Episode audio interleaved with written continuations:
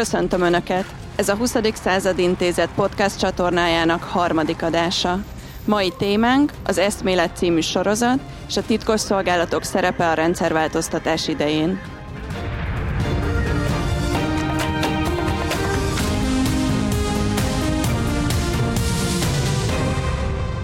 Ahogy azt már megszokhatták, a mai beszélgetésünk kiinduló pontját is egy közelmúltban bemutatott történelmi témájú filmsorozat adja majd, de mindenkit megnyugtatok, hogy azok számára is teljes mértékben élvezhető és követhető lesz a beszélgetés, akik még nem látták ezt a sorozatot.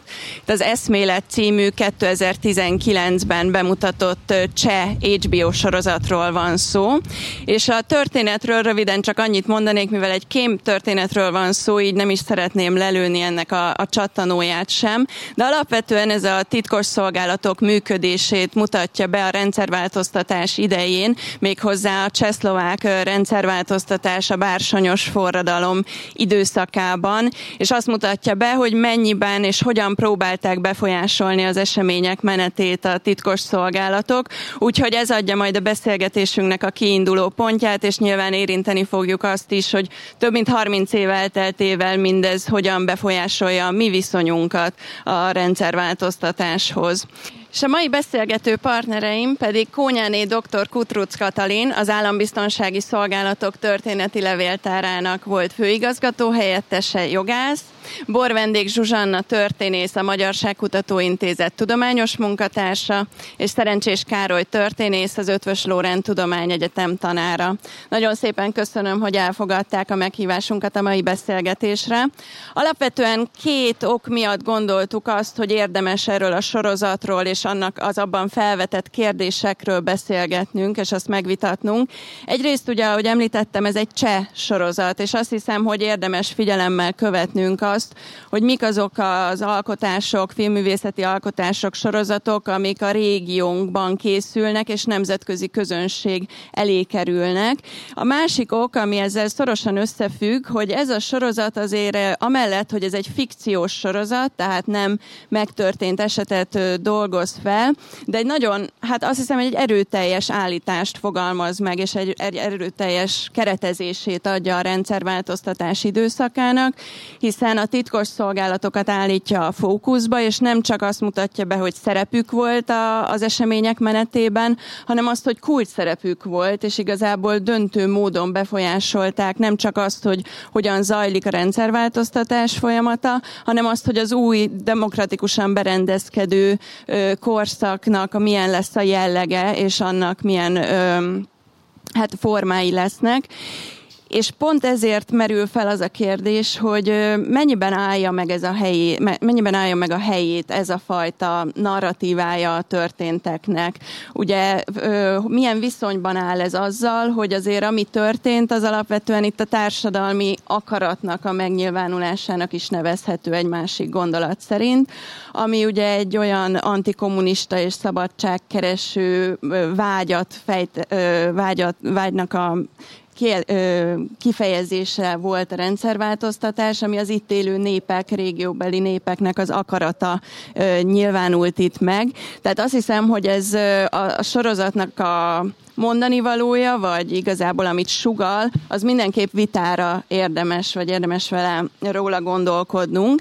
És akkor pont ez lenne az első kérdésem a meghívottainktól, induljunk egy kicsit a nagyobb perspektívából, tehát a nagy kérdés tekintetében, hogy valóban ennyire döntő módon befolyásolták-e az ekkori eseményeket a titkos szolgálatok. Ugye a sorozatban látjuk a szovjet, a brit hírszerzést, és hát a csehszlovák állambiztonság működését is. És mielőtt átadnám átadnám a szót, ezért idéznék szintén egy cseh politikustól, Václav Klaus-tól, aki hát nagyon erőteljesen érvel az ellen, ami igazából ebben a sorozatban megfogalmazódik. A tavaly magyarul is megjelent a Szabadság hullámvasútján című munkájában. Ő azt írja, nem kerekedhetnek felül a rendszerváltoztatás időszakára vonatkozó sejtelmes magyarázatok, a mindenféle valószínűsíthető és képtelen összeesküvés elméletek arról, hogy ki és mikor állapodott meg a volt kommunista vezetőkkel, és hogy mi mindent tettek a különböző titkos szolgálatok. Mindez a lényegen nem, legfeljebb a részleteken változtathatott volna. A kommunizmus bukása széles alapokon nyugvó össztársadalmi jelenség volt. Jó ideje már minden ebbe az irányba mutatott. Nem véletlenről, nem a személyek összeesküvéséről, és nem is a letűnt rendszer által tett szívességről volt szó. Tehát akkor döntőnek bizonyult, változtatott-e a lényegen a titkos szolgálatok működése, mit gondolnak? Hát ha szabad, akkor uh, hadd értsek egyet abszolút uh, Klausszal. Egyébként is egyetértek vele nagyon sok mindenben, uh, mert egy nagyon karizmatikus és világosan beszélő közép-európai vezető. Biztos, hogy befolyásolhatták természetesen a felszín alatti titkos folyamatok ezt a rendszerváltoztatást, amit nálunk így hívunk, a cseheknél úgy hívják, hogy forradalom. Már ez önmagában egy érdekes dolog, hogy, hogy nyilván a, a forradalmat megélni az egy, az egy katartikusabb élmény, mint valami olyasmit, amiről azt se tudjuk, hogy mi, vagy legalább 11 volt belőle a 20. században. Ugye ez a rendszerváltás, vagy rendszerváltoztatás. És én úgy érzem, hogy ennek a középpontba állításnak, hogy itt a titkos szolgálatok intéztek mindent, vagy legalábbis a döntő kérdésben, ennek az a célja, hogy, hogy az amúgy sem túl jó viszonyunkat a saját rendszerváltoztatásunkhoz, vagy a csehek rendszerváltoztatásához még lejjebb rántsák tehát még, még eltávolítsák tőlünk, hogy mintha nekünk nem is lett volna ehhez semmi közünk. Mint ezt a fejünk fölött csinálták volna. Ezt a cseheknél nehezebb megcsinálni, mert ott egy nagyon nagy tömegtüntetés er, előzte meg a gyökeres, gyors változásokat, itt ilyen nem volt, ráadásul olyan tömegtüntetés, amiben, amiben verték, meg vízágyúztak, meg ami itt már 88-ban vagy 89-ben, bocsánat, nem volt. Tehát 88. október 23-án még volt, de itt ez a film 89 őszén játszódik, mondjuk november elején talán, és, és ezt a, a feltáró szándékot nyilván azt, azt el kell fogadnunk, de, de azt szerintem ne fogadjuk el, hogy, hogy lerántsák a sárba ezt a, ezt a hihetetlenül nagy jelentőségű eseményt. Tudom, hogy minden oldalról bírálják, ezt mondják rendszerváltásnak, módszerváltásnak, gangsterváltásnak, és így tovább. Nekem az a véleményem, hogy ez egy hihetetlen teljesítménye volt magyar nemzetnek is, és a közép-európa nemzeteknek, elsősorban lengyeleknek, magyaroknak, cseheknek, és ezt ne, ne engedjük ilyen, valóban ilyen, ilyen sejtelmes területekre elvinni, mert mert ez egy felmentést is ad, és ez, ezzel fejezném is be. Tehát ha, ha, ha ezt nem mi csináltuk, akkor magunknak is felmentést adunk, hogy mit szúrtunk el. Mert azért sok mindent nem igazán jól csináltunk 89-90 után. Zsuzsana?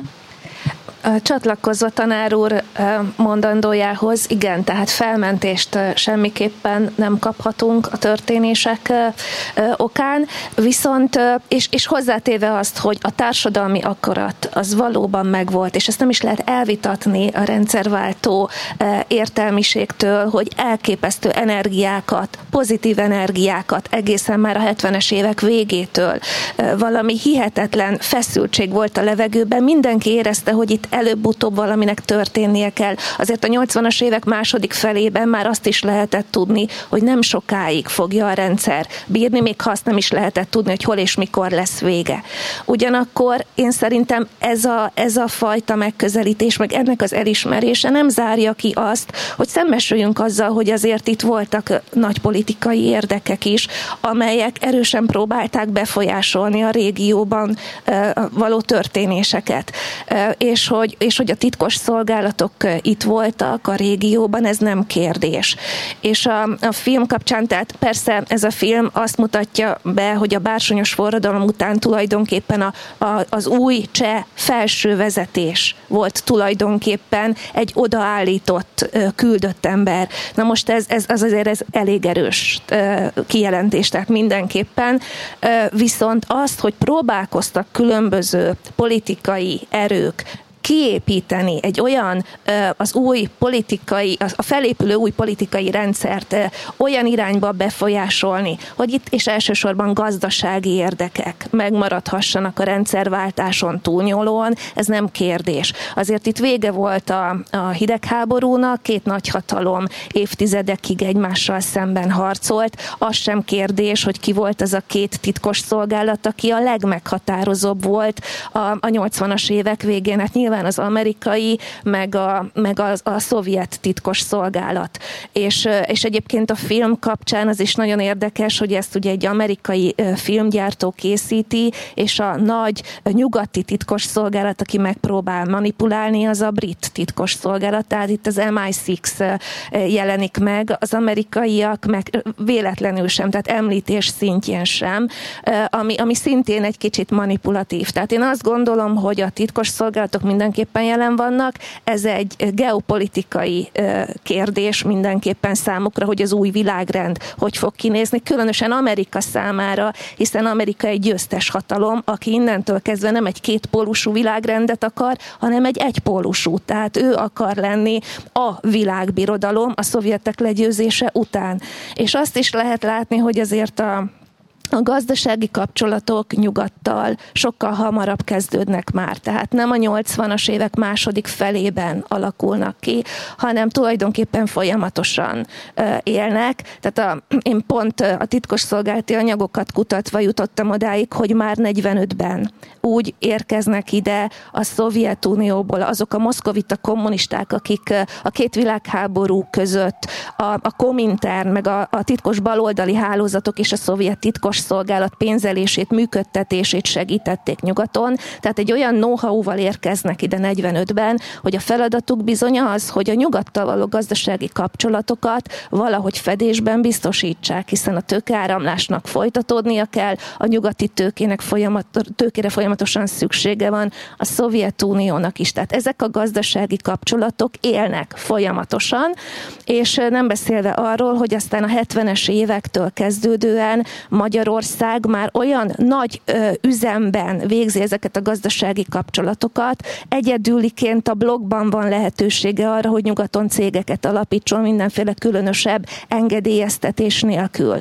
Tehát ö, Magyarország szempontjából különösen igaz az, hogy a 80-as évekre nagyon széles nyugati kapcsolatrendszerrel rendelkezünk. Az embargos szállítások nagy részét 80-as években már magyar cégek végzik, tehát ö, akár említhetjük a videóton, de sok más olyan elektrotechnikával, számítástechnikával foglalkozó céget, amely a high-tech termékeket Moszkvába juttatja, tehát nekünk különösen nagy kapcsolataink vannak, és ne ö, veszítsük azt szem elől, hogy ezeket a kapcsolatokat viszont a nyugat is nagyon érzékenyen figyeli, hiszen Amerikának ez, ez is stratégiai kérdés, hogy mit és hogyan enged be a blogba. Tehát a titkos szolgálatok folyamatosan itt vannak, és nem kérdés, hogy a saját elődjükre szeretnék manipulálni vizsgálni az esetleges bekövetkező változtatásokat. Tehát, hogy beleszólások volt, az szerintem nem kérdés.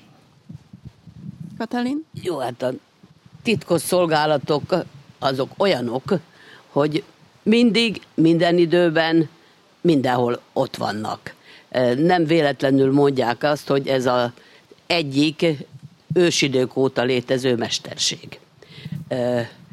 Ugye ha csak arra gondolunk, hogy néhány évvel ezelőtt az volt éppen a botrány, hogy az amerikaiak lehallgatták Angela Merkelt, akkor miért lett volna más? 90 előtt, hogyha 90 után is a partnerek is egymást hallgatják és egymást figyelik. Igen, itt volt mindenki, de legerősebben a szovjetek voltak itt. Olyan erősen voltak itt, hogy 1989-ben még az volt a, az egyik fő gond, hogy hogyan lehetne őket innen elküldeni. Azért, mert szervezetileg beépülve itt voltak a magyar biztonsági szervekbe. Nem csak úgy, hogy utasítgatásokat adtak, hanem úgy, hogy itt voltak ténylegesen. Hogy a magyar titkosszolgálatok hogy viszonyultak ehhez az egészhez, és hogy a magyar, magyar titkosszolgálatoknak mi volt az érdeke, és mennyit láttak előre, az egy külön történetet megérdemelne.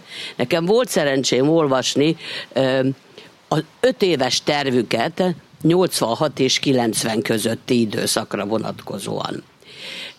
Hát annyit már tudtak, hogy el vagyunk adósodva,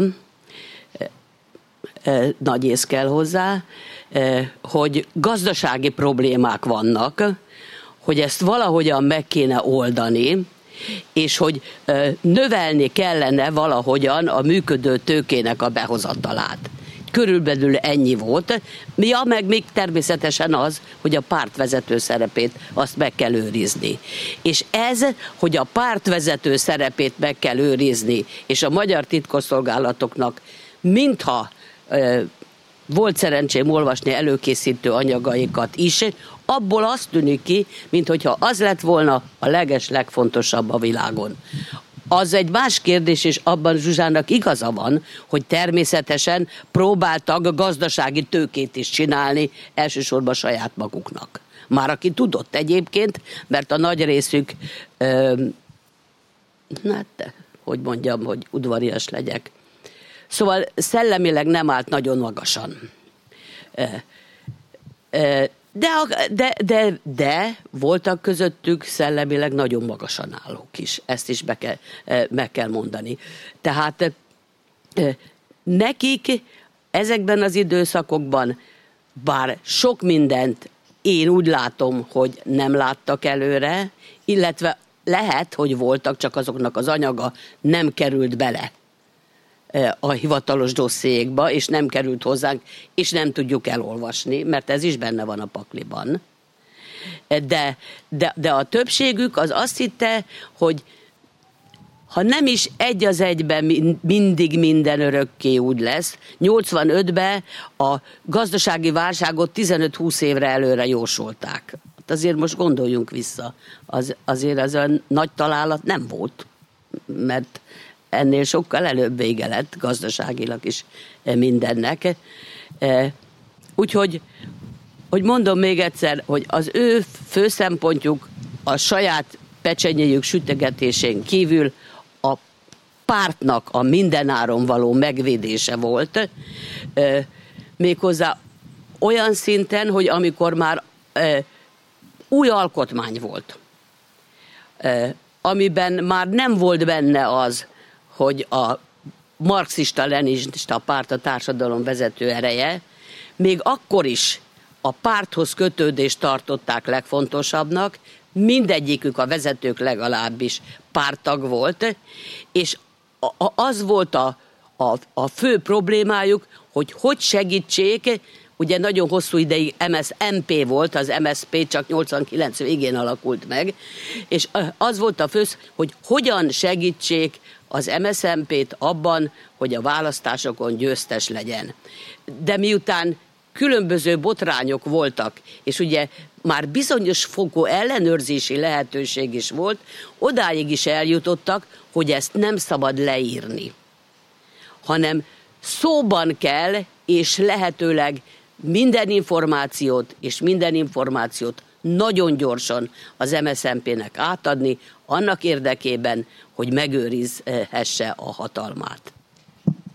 Szabad egy, egy csak Katalinhoz egy kiegészítés, ugye itt, itt a magyar, meg tulajdon, igen, magyar szempontból itt, itt fontos distinkciót tenni, hogy a titkos szolgálaton belül létezik egy belső elhárítás, ami a nyugatiaknál nem. Tehát itt a, az állambiztonság a ténykedése nyilván egyértelműen a pártállamnak a, a, a megőrzését jelenti. De uh, ugyanakkor, meg, meg hát túl, a, úgy túlmenni a választásokon, meg a váltáson, hogy a, hogy a primátusát a, a kommunista pártnak megőrizze. Ez az állambiztonság feladata. Tudjuk, hogy az ügynököket ugyan eleresztik, de feladattal eresztik el, be kell épülniük a külön, főleg a médiába, de a különböző pártokba. Tehát azért nem véletlen, hogy a történelmi pártok gyakorlatilag felszalámizódnak a rendszerváltás után. Tehát azért itt van egy, ennek egy olyan részben ön, önjáró dolog, amit, amit tényleg az állampárt termel ki magából, és ez az állambiztonság. És ugyanakkor ott van a titkos szolgálat, mert a magyar szervezeten belül is volt egy klasszikus titkos szolgálat, tehát hírszerzés, ami külföldi hírszerzést végez. Ott viszont azért már a 80-as évek végére egyrészt képzett nyelveket beszélő és külföldet járt emberek dolgoztak, és, és fölismerik azt, hogy, hogy azért itt már nem feltétlenül azok a, tehát új stratégiára kell készülni, nem az lesz az ellenség, aki eddig. És például 88-89-ben már próbálkoznak hálózatépítéssel például Erdélyben, meg a felvidéken, mert hogy a magyar titkos szolgálat tartotta magát ahhoz az, a kötelezettséghez, hogy a KGST országok, a Varsói Szerződés országai egymás ellen nem kémkedhetnek. És Magyarország ezt tartotta is, ugyanakkor a románok hát végig itt vannak. Tehát a, a románoknak egy nagyon komoly hálózata van végig Magyarországon, mert persze a szovjetek is itt vannak, tehát ők sem tartják nyilván ezt a, ezt a kötelezettséget, a magyarok viszont igen, pedig ha valakinek nemzetpolitikai érdeke, hogy a határon túl élő magyarokat, nemzettestet óvják és figyeljék, és próbáljanak az érdekében is lépni, az pont Magyarország, és Magyarország ezt nem teszi. Tehát a titkos szolgálat itt, itt már eh, elkezd koncentrálni eh, arra, hogy a szomszédos országokat szemmel tartsa. Ugyanakkor eh, azt is tudom, hogy, hogy 90-ben még a katonai hírszerzés, tehát 90 őszén, amikor már fél éve MDF kormány van, a katonai hírszerzés még az Atlanti atlanti óceáni tengeri amerikai flottát figyeli, és a szovjeteknek adja át a lehallgatásokat. Tehát, hogy azért itt az átállásban itt nagyon komoly ö, problémák is ö, jelentkeznek. Bocsánat, elnézést, de ez a, a román ügyhöz van némi hozzáfűzni valom. Próbálom rövidre venni. Szóval egyszerűen tragikus volt, hogy addig, amíg a románok első pillanattól kezdve be voltak épülve Magyarországra, függetlenül attól, hogy egy szocialista tömb voltunk, még 88-ban is olvasok olyan jelentéseket, ahol azt jelenti az ügynök, hogy a Románia területén élő magyar rokonait hogy dobálják ki az állásukból, hogy teszik őket lehetetlenné, és akkor a tartótiszt azt írja hozzá, hogy intézkedést nem igényel. És 89 közepén merül fel írásban először, hogy jé, hát nekünk is kéne valamit a románokkal foglalkozni. Ez, ez egészen egyszerűen vérlázító volt.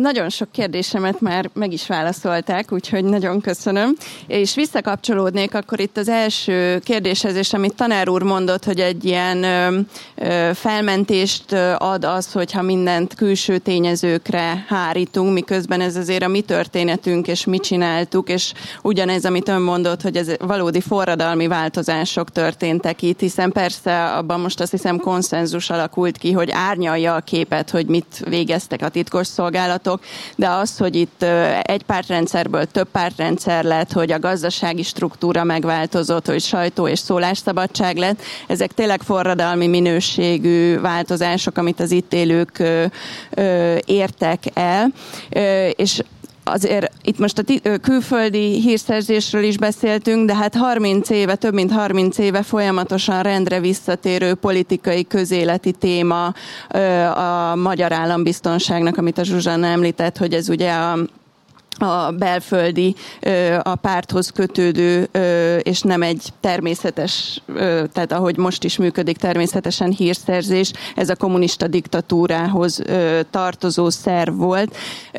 Tehát ehhez kapcsolódóan rendre ilyen-olyan ügyek kapcsán felpesdülnek és, és lángra kapnak politikai közéleti viták, és nagyon nagy figyelemre tartanak ezek igényt, és ugye a különböző ügynöklisták emlegetésével az a kérdésem, hogy ugyanezt a felmentést várjuk-e ezektől, vagy ugyanez a, a misztifikálása történik-e a kommunista állambiztonság kapcsán, mint ami mondjuk ebben a sorozatban a, a külföldi titkos szolgálatokra vonatkozik. Tanár úr?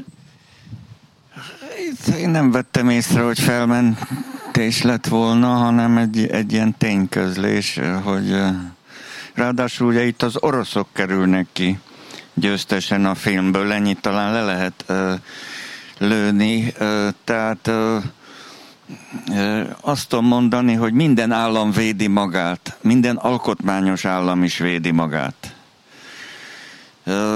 De amiről mi most beszélünk, mondjuk 48-tól, de sajnos egyes elemeiben 45-től, ez egy pártállam volt. Tehát ez azt jelenti, hogy ha az államot védte, egyben a pártot védte. Tehát ez teljesen, teljesen összemosódott, és ezért van nagy probléma 89-ben, hogy akkor most a morális kérdés a szakmai kérdéssel teljesen összekeveredik. És még ráadásul a politika is ott van. Mert nekem van egy szakmám, ugye elhárítok meg egyebek, de morálisan kit az hazámat, vagy a pártot? És sajnos, akik ebben a hálózatban nem ügynökként, hanem tartott tisztként és egyebetként részt vettek, a nyilvánvaló, hogy az alapvető az, hogy a pártot. Ettől még szolgálhatta a hazát is. Ezért olyan rettenetesen bonyolult ez, mert, mert nyilvánvalóan tehetett hasznos dolgokat az ország érdekében, de ugyanakkor szolgálhatta csak a párt hatalmát, eltiporva mondjuk más gondolatokat, vagy más szerveződéseket.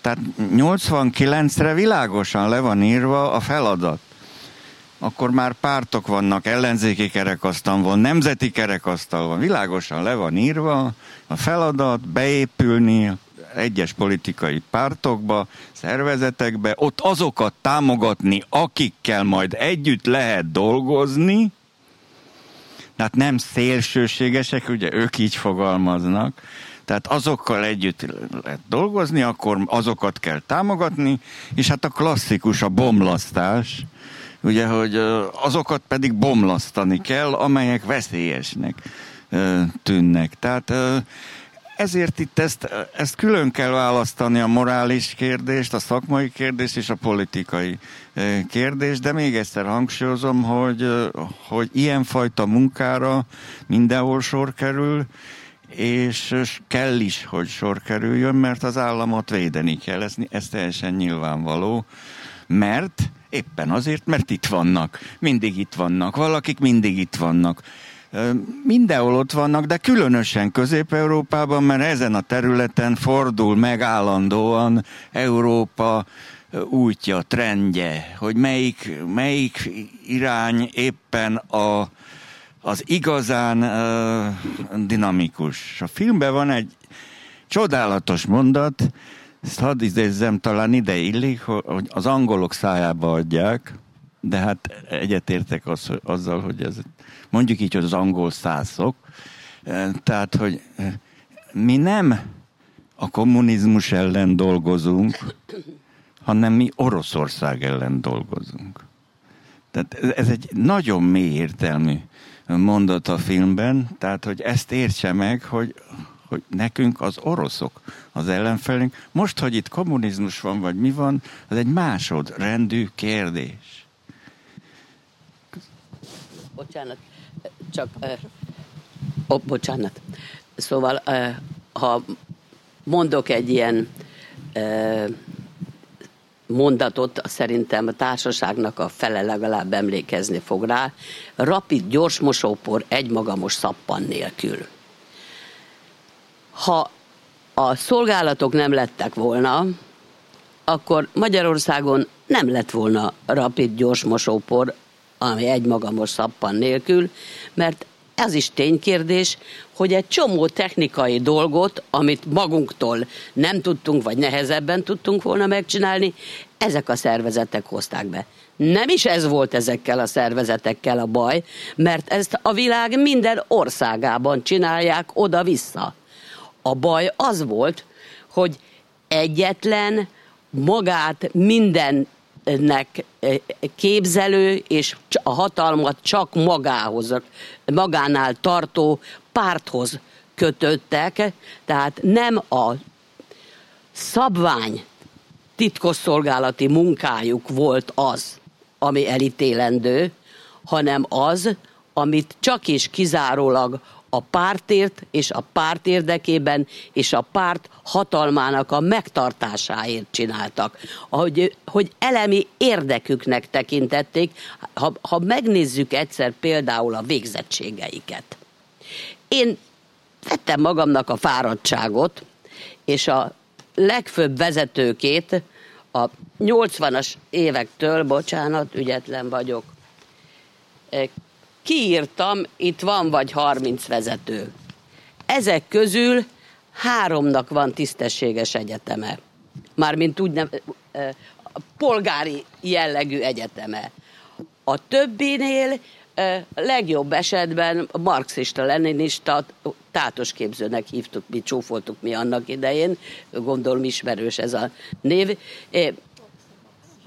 Vagy a Foxy Maxi, hát igen ilyesminek neveztük. Ezzel együtt rendkívül értelmes emberek is, is voltak köztük, és ezzel együtt azokban az anyagokban, amit tervként készítettek el, és elképzelésként, abban az igaz, hogy nem kaptak nagy, ö, ö, hogy mondjam, visszhangot, és nem igazán foglalkoztak velük, de nagyon korrekt, és nagyon normális ö, anyagok is vannak.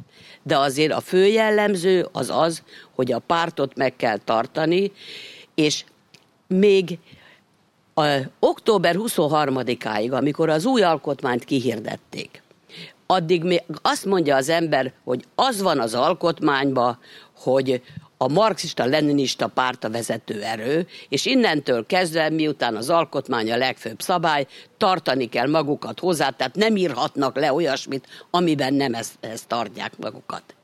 Igen ám, csak hogy október 23-án kihirdették az új alkotmányt, abban már nem volt marxista-leninista párt vezető erő, és mégis azt is fölírtam, mert megnéztem, hogy mikor szerveztek még be embereket ö, pártoknak a megfigyelésére. És érdekes módon ezen nem, sem nem az MSZMP-t, ugye akkor már MSZP meg MSZMP is volt, egyiket sem értették. November, 1989. november 9-én, 10-én, 15-én, és ez csak az, ami megmaradt karton. Hogy mennyi volt valójában, azt én nem tudom önöknek megmondani, de hogy az új alkotmány kihirdetése után is az új pártok megfigyelésére szerveztek be ö, ügynököket, az egészen biztos. Zsuzsán, egy záró gondolat?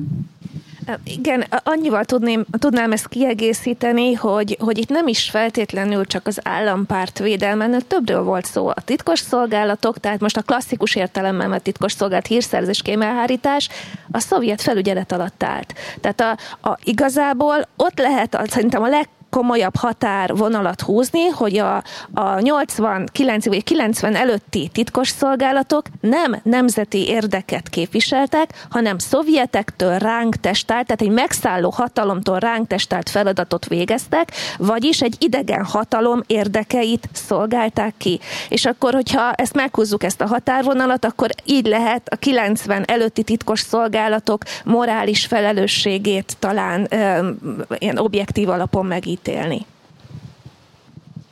Nagyon szépen köszönöm, hogy részt vettek a beszélgetésen, köszönöm azoknak, akik online követték azt, illetve köszönöm azoknak, akik személyesen vettek rajta részt, és nyilván itt még lesz tér beszélgetni a, a vendégekkel, úgyhogy ha kérdés merült fel, akkor azt tudjuk majd itt folytatni.